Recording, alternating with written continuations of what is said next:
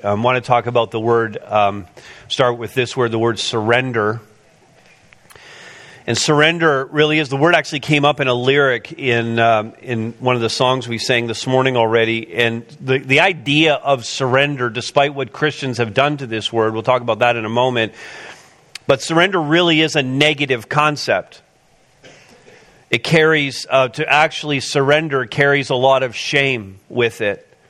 Uh, it means to give up and to be defeated. I have a couple of photographs here that come from World War uh, two, you have a soldier moving with apprehension toward an enemy that has bested them. In, in, in the case here, some uh, German soldiers surrendering to some Canadian soldiers.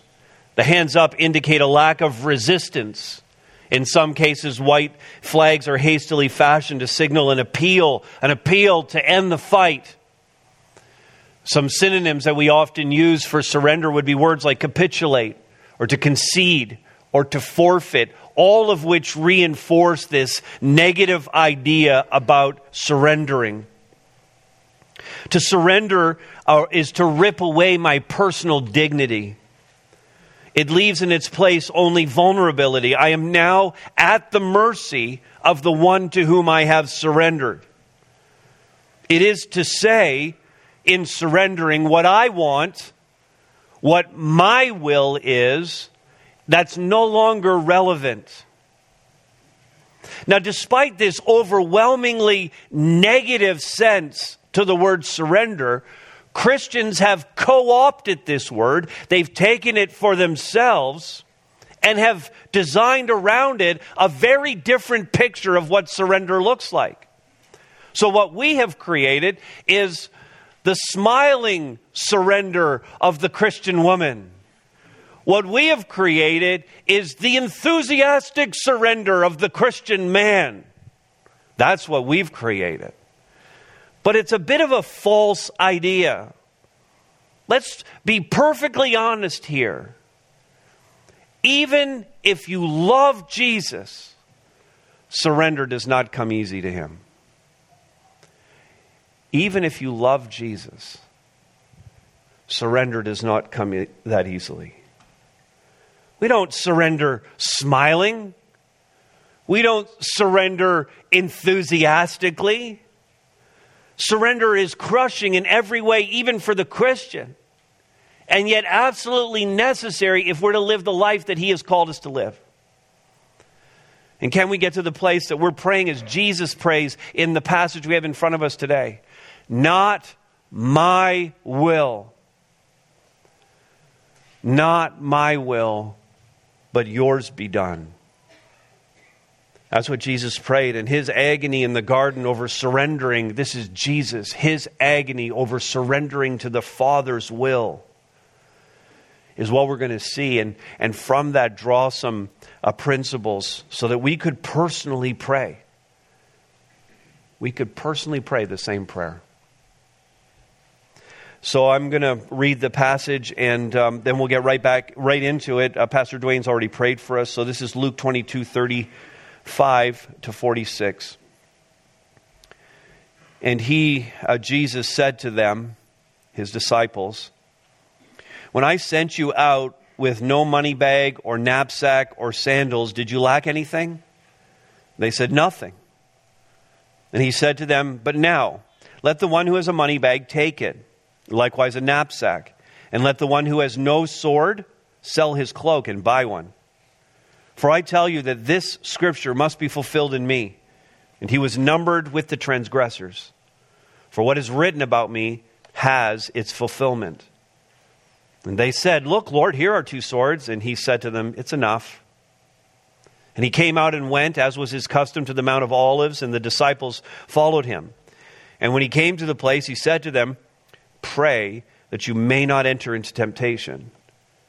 And he withdrew from them about a stone's throw and knelt down and prayed, saying, Father, if you are willing, remove this cup from me. Nevertheless, not my will, but yours be done. There appeared to him an angel from heaven strengthening him, and being in an agony, he prayed more earnestly, and his sweat became like great drops of blood falling to the ground. And he rose from prayer, he came to the disciples and found them sleeping for sorrow. And he said to them, Why are you sleeping? Rise and pray that you may not enter into temptation. To be able to personally say, not my will, but yours be done, God's be done, means several things. The first of them is this uh, recalling, it means recalling what He has done in the past. If I'm going to surrender my will to God's, then I have to remember what He has done in the past. Now, Jesus is going to lead them into an understanding of what it means to actually believe and live out, accept and live out God's will, and not just our own will. He's going to do it first by rehearsing how God has worked in the past. And if we could just see God's track record, I feel like if we could just see God's track record and always remember God's track record, then we'd be okay in the present and we'd be okay for the future. We'd accept that God always has our best interest at heart because we would have seen his track record.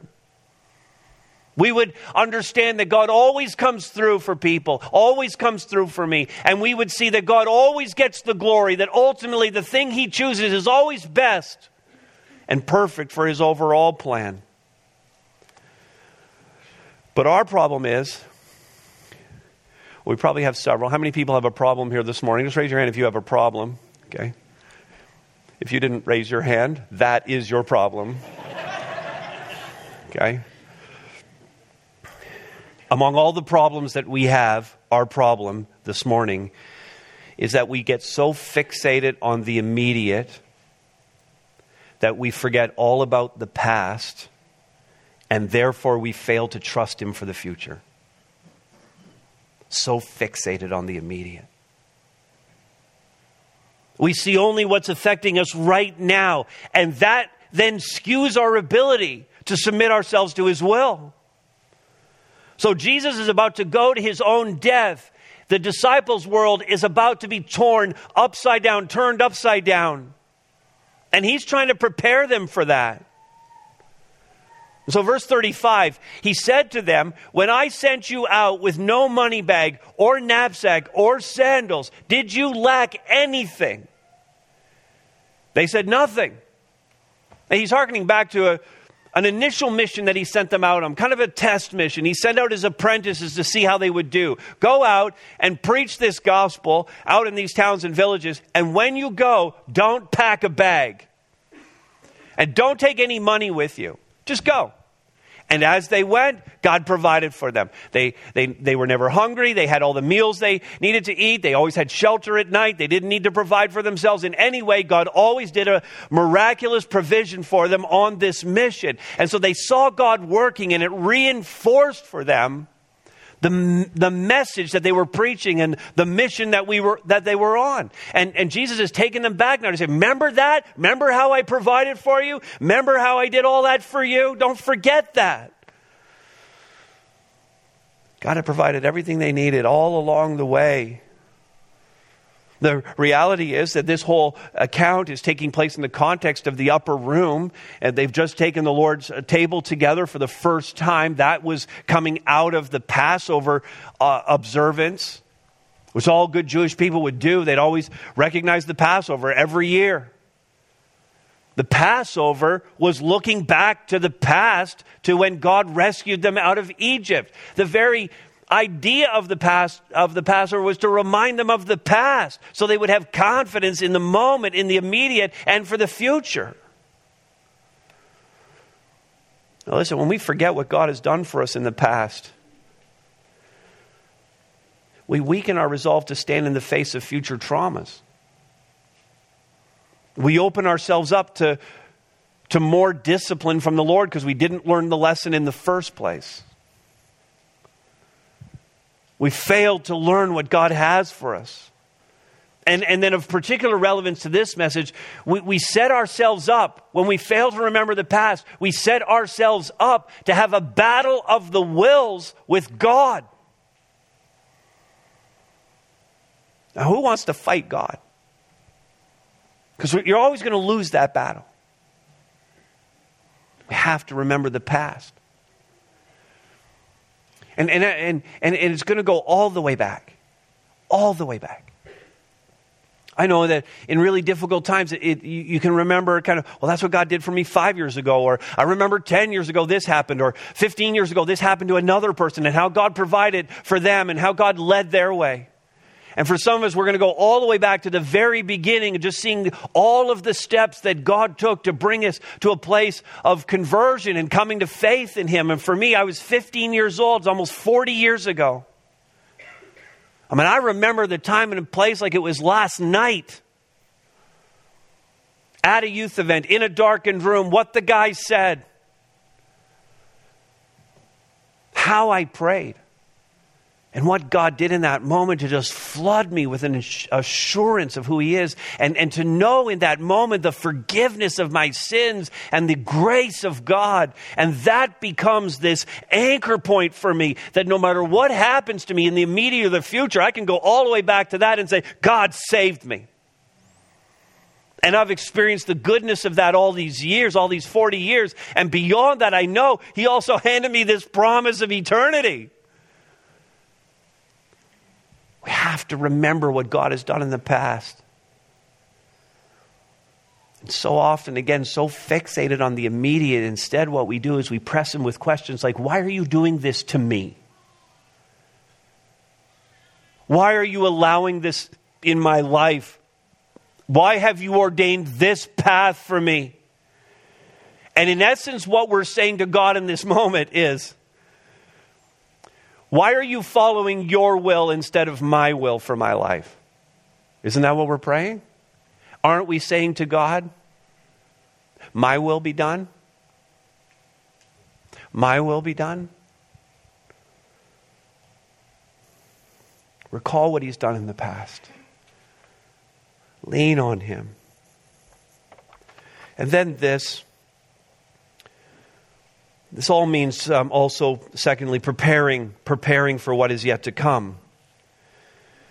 I mean, you and I are both standing on a timeline right now. And the past behind us, the future before us, we're at this point in time. We uh, recall, learn, we gain perspective from the past as we've just seen. We look forward in faith to the promises of God being fulfilled in time. Some of them will be fulfilled in this lifetime, and some of them uh, not yet till eternity. Jesus had just reminded them of their past mission, how that turned out. And again, he's seeking to build their confidence through all of this, their confidence in God's will. And then he points them, verse 36, you see it, he points them now to the future. He says to them, But now, but now, let the one who has a money bag take it, and likewise a knapsack. In other words, the old mission, I told you not to take those things. The new mission that's coming up for you you're going to have to take those things. You're going to have to be prepared. Things are going to be different this time. You have to be ready for the journey. And this is this we're going to see. It's going to require no less trust in God just, just because they're making some preparations and they're going to have a few things with them this time. It's going to require no less faith in God to go on this journey. And then and then this is a bit odd. Verse 36 just as it continues there. See this? And let the one who has no sword sell his cloak and buy one. Do you ever sometimes you're reading the Bible and you just look at something and go, that seems weird to me. Anybody ever?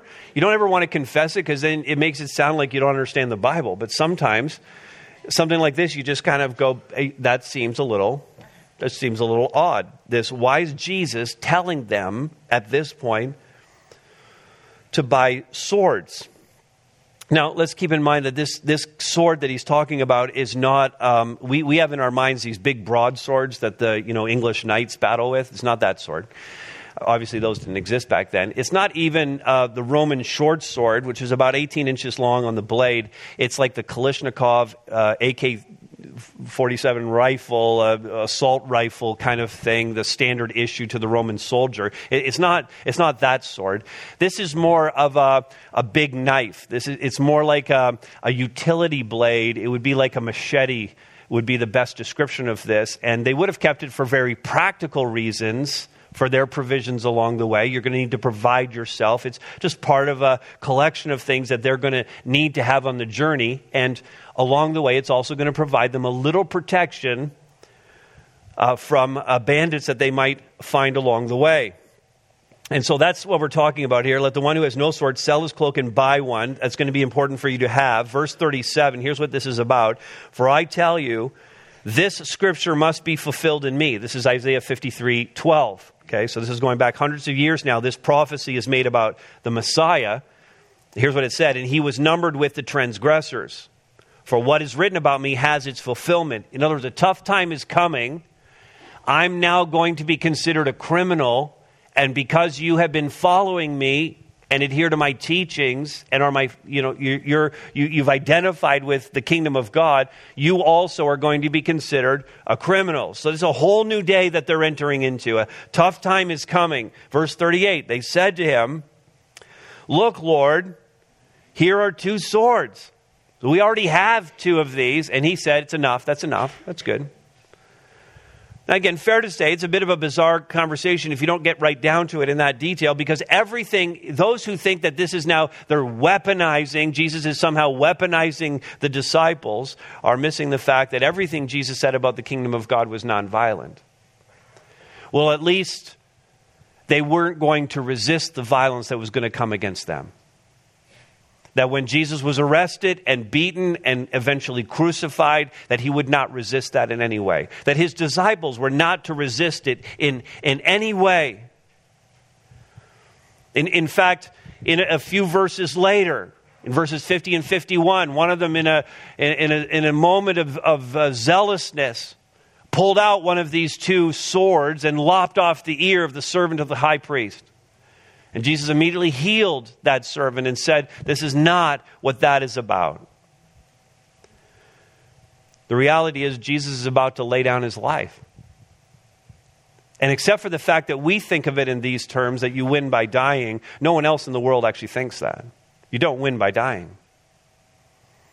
In fact, in, in military uh, history, a common motivational phrase that generals would use or officers would use among soldiers goes something like this. And I first heard it from General George Patton, not in person. I mean, I just read it or saw it in a movie or something.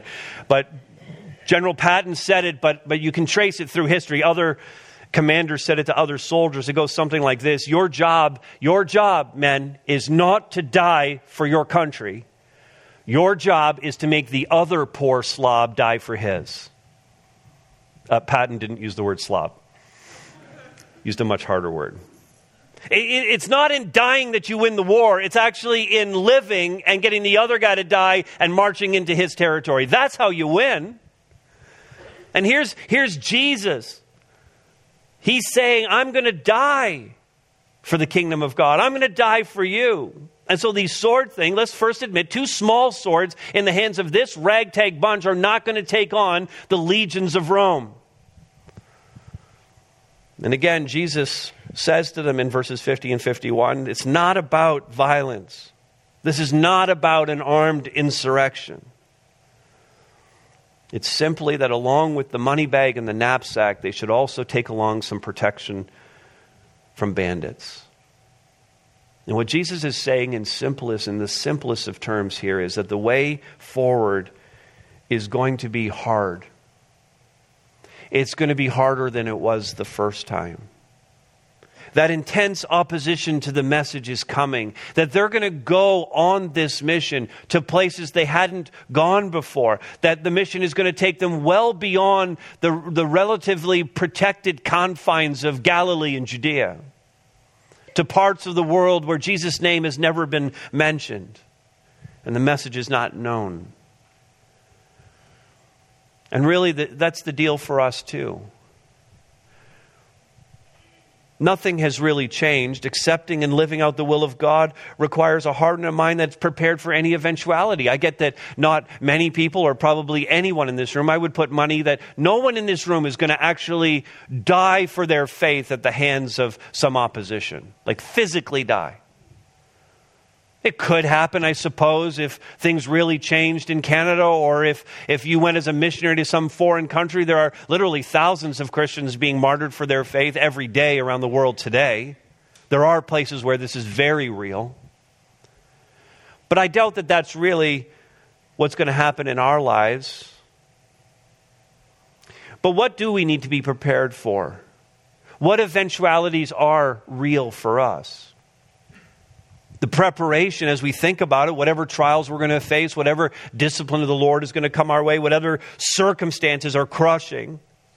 The preparation that we're talking about is not about a money bag or a knapsack or, or even having some swords as much as it is about how well do you know the Word of God? How prepared are you to face this world and the circumstances that can come? This word gives us all the comfort we need, it gives us all the perspective we need. It challenges us in our sins, it, it reveals where we've gone off the path. It tells us the story of men and women who have lived for the Lord and seen his rescue and received his grace. If we hit choppy waters, if we hit trials and we don't know the word, then the temptation can come hard and fast for us to abandon what we once said was our faith. We have to know the Word of God. We have to have a vibrant prayer life. We'll talk about that a little bit more in a few minutes. We have to engage in worship as we did at the start of this service and really sing and really sing with understanding and, and sing with passion that I believe this. I'm singing this to my God. I'm worshiping Him in this moment we also have to be engaged in the preparation of being with God's people and being in fellowship with God's people. And I don't think, I don't know for a second how we think we could survive the harshness of this world without the relationships that God has given to us right here in this family. Now, we need one another. I can't tell you how many times in my darkest, darkest days the texts I've sent, the emails I've sent, the calls I've made, the people who have come alongside me when I felt I had no strength in me whatsoever and felt like the Lord was leaving me on my own, and He sent people who loved Him to sit with me. And we need one another. We need this family. To what extent are you engaging in the community, in the fellowship of this church? We need all of this preparation for what is yet to come. Otherwise, it becomes all but impossible to say, Not my will, but God's be done. And that is the goal of this message. It also means this notice this next. It means following Jesus no matter where he takes me. And the disciples were going to be facing intense persecution for their faith and, and for the message they were going to preach, but, but for most here, again, that won't be it. Nevertheless, God is preparing you for whatever circumstances. Listen, God is preparing you for whatever circumstances He has ordained for you. Everybody okay with that? God is preparing you for whatever circumstances He has ordained for you. So, after saying everything He said to them already, Verse 39 tells us that Jesus took his disciples. Remember, they were up in the upper room. They're celebrating the Passover. He inaugurates the Lord's table. They have that time together. Then Jesus took his disciples to the Mount of Olives. And notice, you could underline this next phrase the disciples followed him. The disciples followed him. It's such a simple statement. They had no clue, though, no clue what he was leading them into. But they went. I mean, the question is pretty simple. Are you willing to go anywhere Jesus leads you? Are you willing to follow him anywhere, no matter how hard it gets, no matter how painful it is, no matter what you might have to sacrifice? Are you willing to follow Jesus? This isn't new what he's leading them into, he had prepared them for. If you go back to Luke chapter 9, in fact, verse 23, he had said, If anyone would come after me, if anyone would follow me, they're still following him. They heard him say this and they kept following him. They've even followed him now to the Mount of Olives. If anyone would come after me, he said, let him deny himself and take up his cross daily and follow me. I mean, we read that and we get it. We look at the word cross and, and we attach all of the meaning that we have for the cross, we attach it to that. We immediately think about the religious symbol that we put at the front of our worship center, or that some of us are wearing around our necks on a pendant, or maybe have tattooed on our body somewhere. We, we immediately think of the religious symbol, and then we think about all the doctrine and theology that we attach to the cross. We start thinking about salvation, we start thinking about atonement, we immediately think of the death of Christ.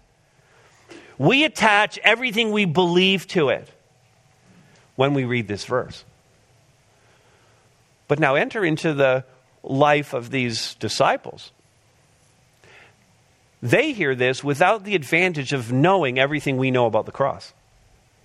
So they hear this if anyone would come after me, let him deny himself and take up his cross. The cross was a method of execution used by the Roman state to keep all of these territories that they had conquered under subjection to them. The cross was particularly cruel and vicious to those who were being crucified. That's what the disciples are hearing. They're not hearing any theology. They're hearing about a method of execution. They're hearing gas chamber, guillotine, gallows, electric chair. That's what they're hearing. If anyone would come after me, if anyone's going to follow me, let him deny himself and take up his method of execution daily and follow me. They heard cruel, painful torture. Jesus is saying to them, This is all about denying yourself and carrying your cross and following him to his death and to your own death. With the advantage of all the events having happened, the apostle Paul would write later to the Galatians, Galatians 2:20. Under the inspiration of the Holy Spirit, Paul frames it all up for us and he says, "I've been crucified with Christ. And I no longer live, but Christ lives in me." I mean, this is death to self. This is the surrendered will. This is what this is what surrender looks like. So this is a, this is a long way, let's just admit right now. This is a long way from the smiling surrender of the Christian woman, of the enthusiastic surrender of the Christian. Here, pick me, I would wish to be crucified.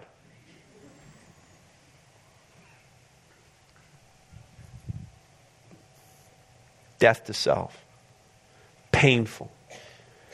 And our fleshly impulses, they compel us to fight it whenever we hear it.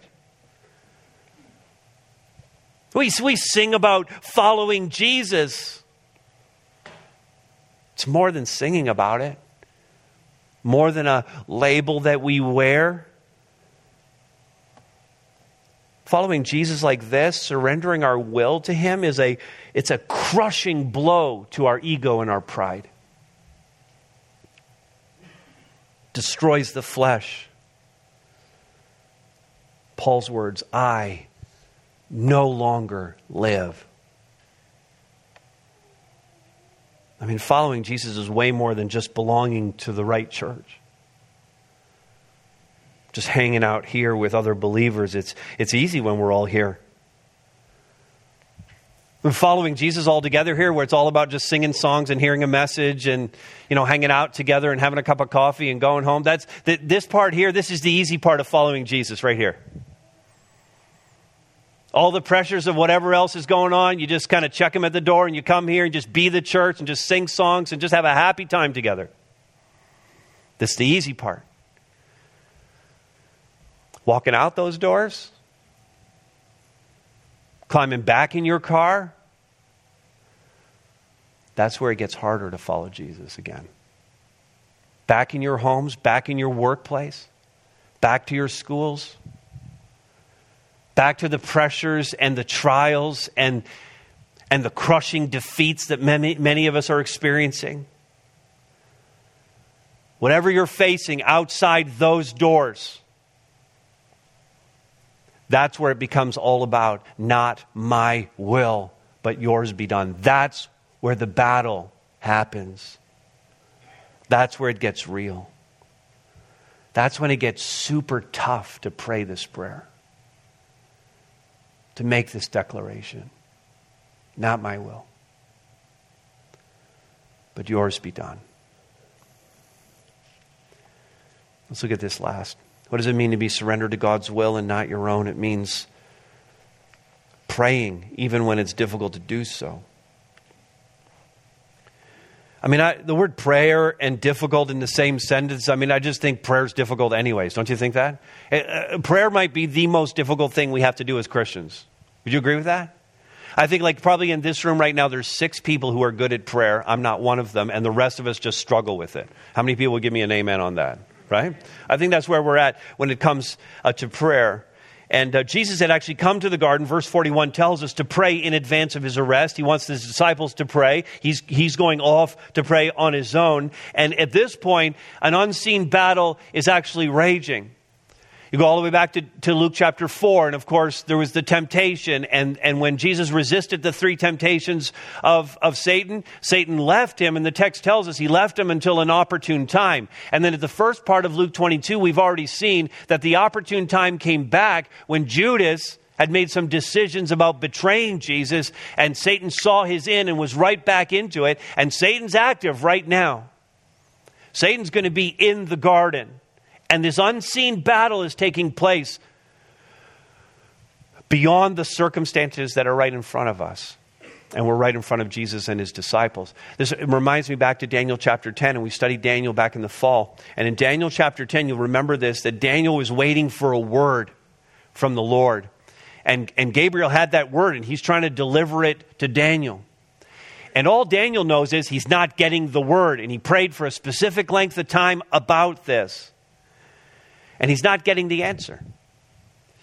Well, behind the scenes, God opens up the veil for us to see a little bit that there was actually this like super demon, top demon guy called the Prince of Persia who was hindering Gabriel from getting to Daniel. And the span of time that he'd been hindering Gabriel was the same span of time that Daniel had been praying. And then Michael showed up, right? Like he's one of the Avengers or something. So he shows up.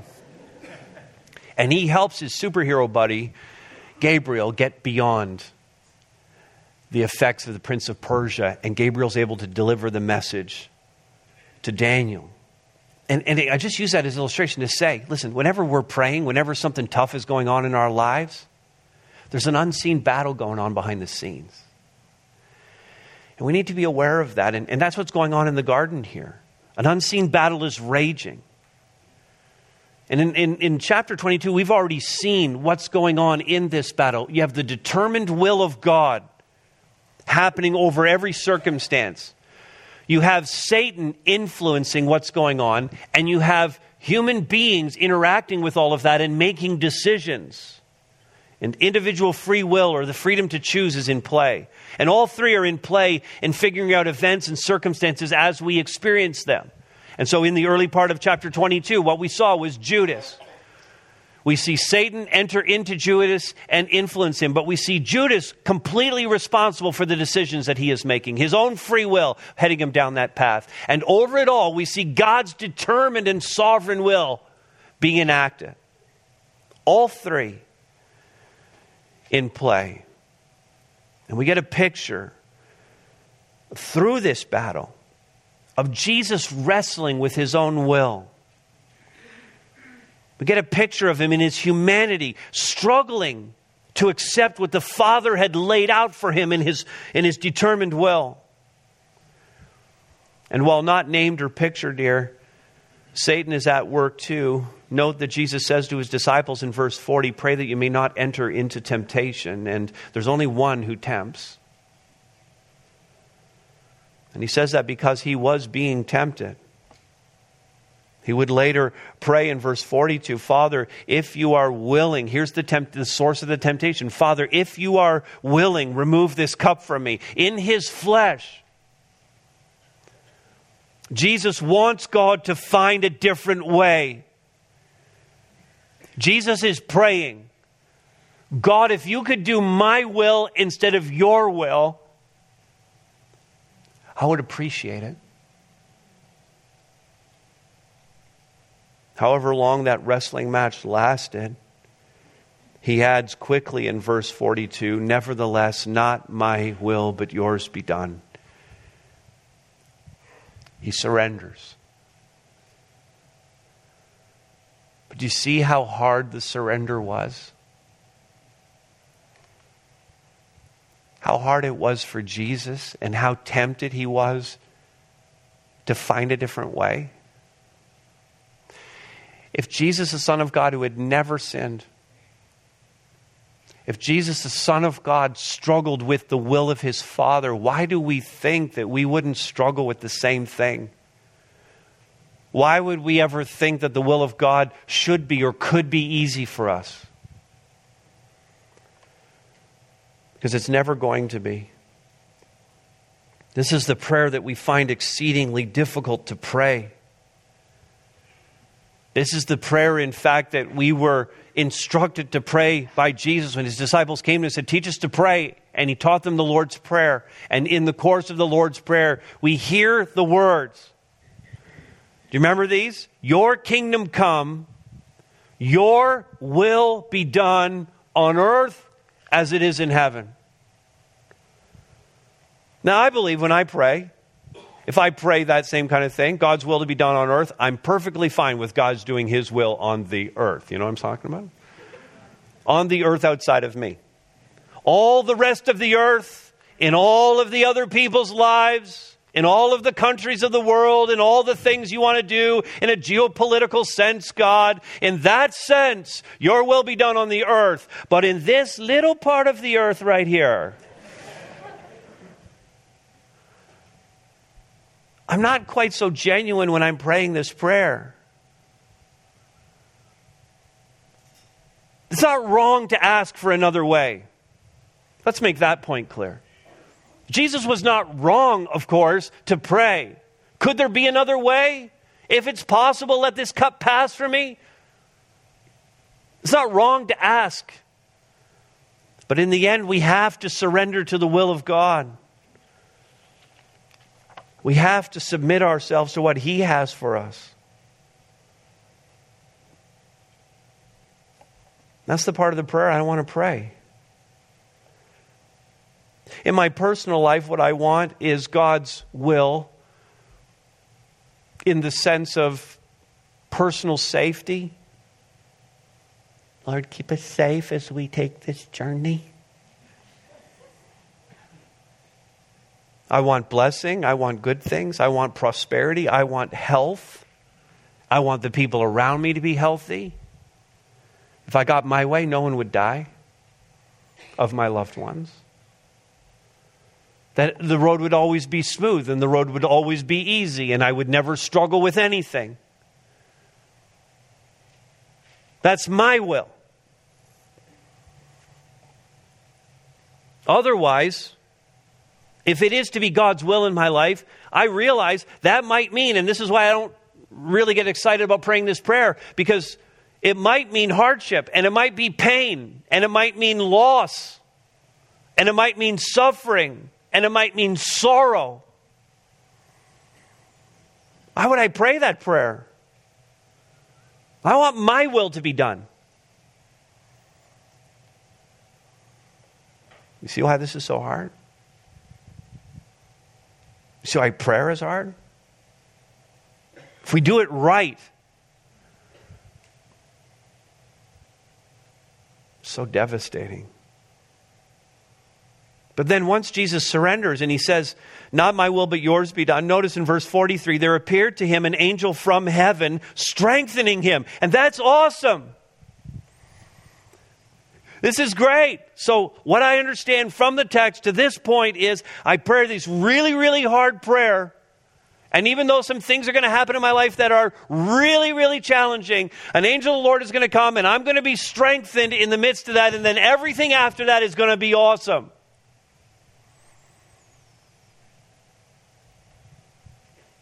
Verse 44. And being in agony, being in an agony. It just got harder. Even with the strengthening of the angel, it, it just got harder.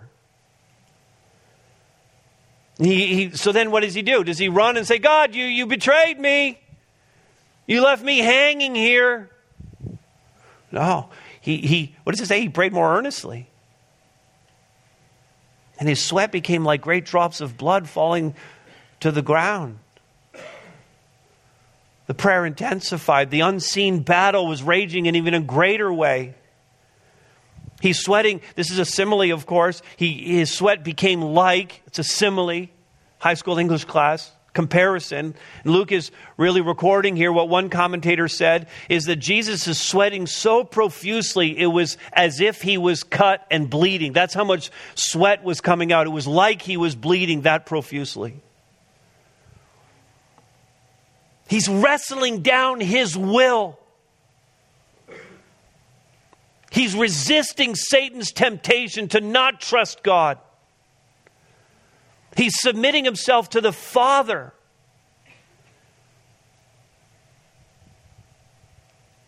Why would he be willing to pour himself out in this way? Why would he be willing to suffer the humiliation of the cross, which is God's will for him?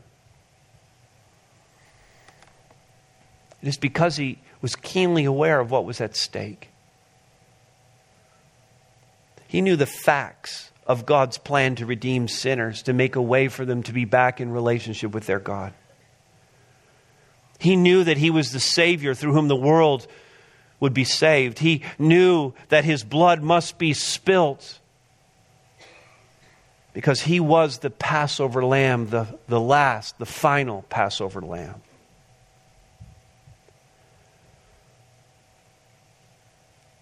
He knew it was at stake. We pray even when it is difficult to do so. As the followers of Christ, we pray even when it is difficult to do so because God's will is exactly what you would desire if you knew all the facts the way Jesus knew all the facts. This quote by Bill Thrasher, I mean, it, it hits me so hard, but it slays me every time. God's will is exactly what you would desire if you knew all the facts.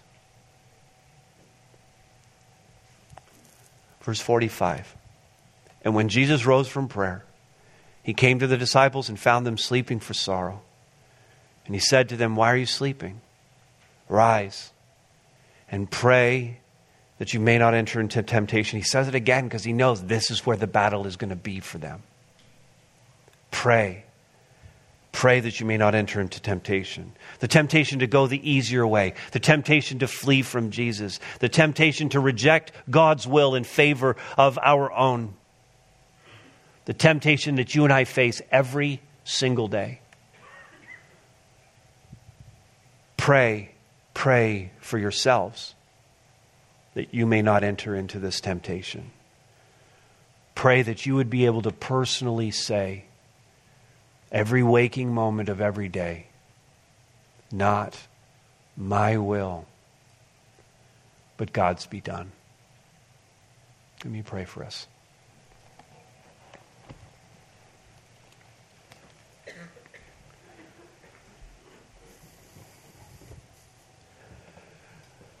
Father, this is um, typical of these passages in the in the passion narrative, Father. These are hard hitting messages,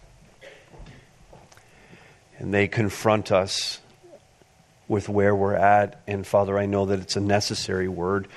I mean, I think about all the people in the room who, Father, are really under the weight of trials, of setbacks, of losses, those in the room who are grieving difficult circumstances in their life and the loss of loved ones. And Father, I pray that in this moment they would draw comfort from this, that your will is perfect, that your grace is sufficient for these moments. And Father, they would be finding comfort in your word, in prayer in worship, and in the fellowship of your saints. Father, help every one of us here. I, I have no doubt again that we will walk out of this place and be confronted with the temptation to seek our own will and not yours. Father, send your holy angels, send your Holy Spirit to fill us and strengthen us and give us a firm resolve to believe what your word says, to trust you completely, no matter what the circumstances of our life are. Not, not my will, but yours be done.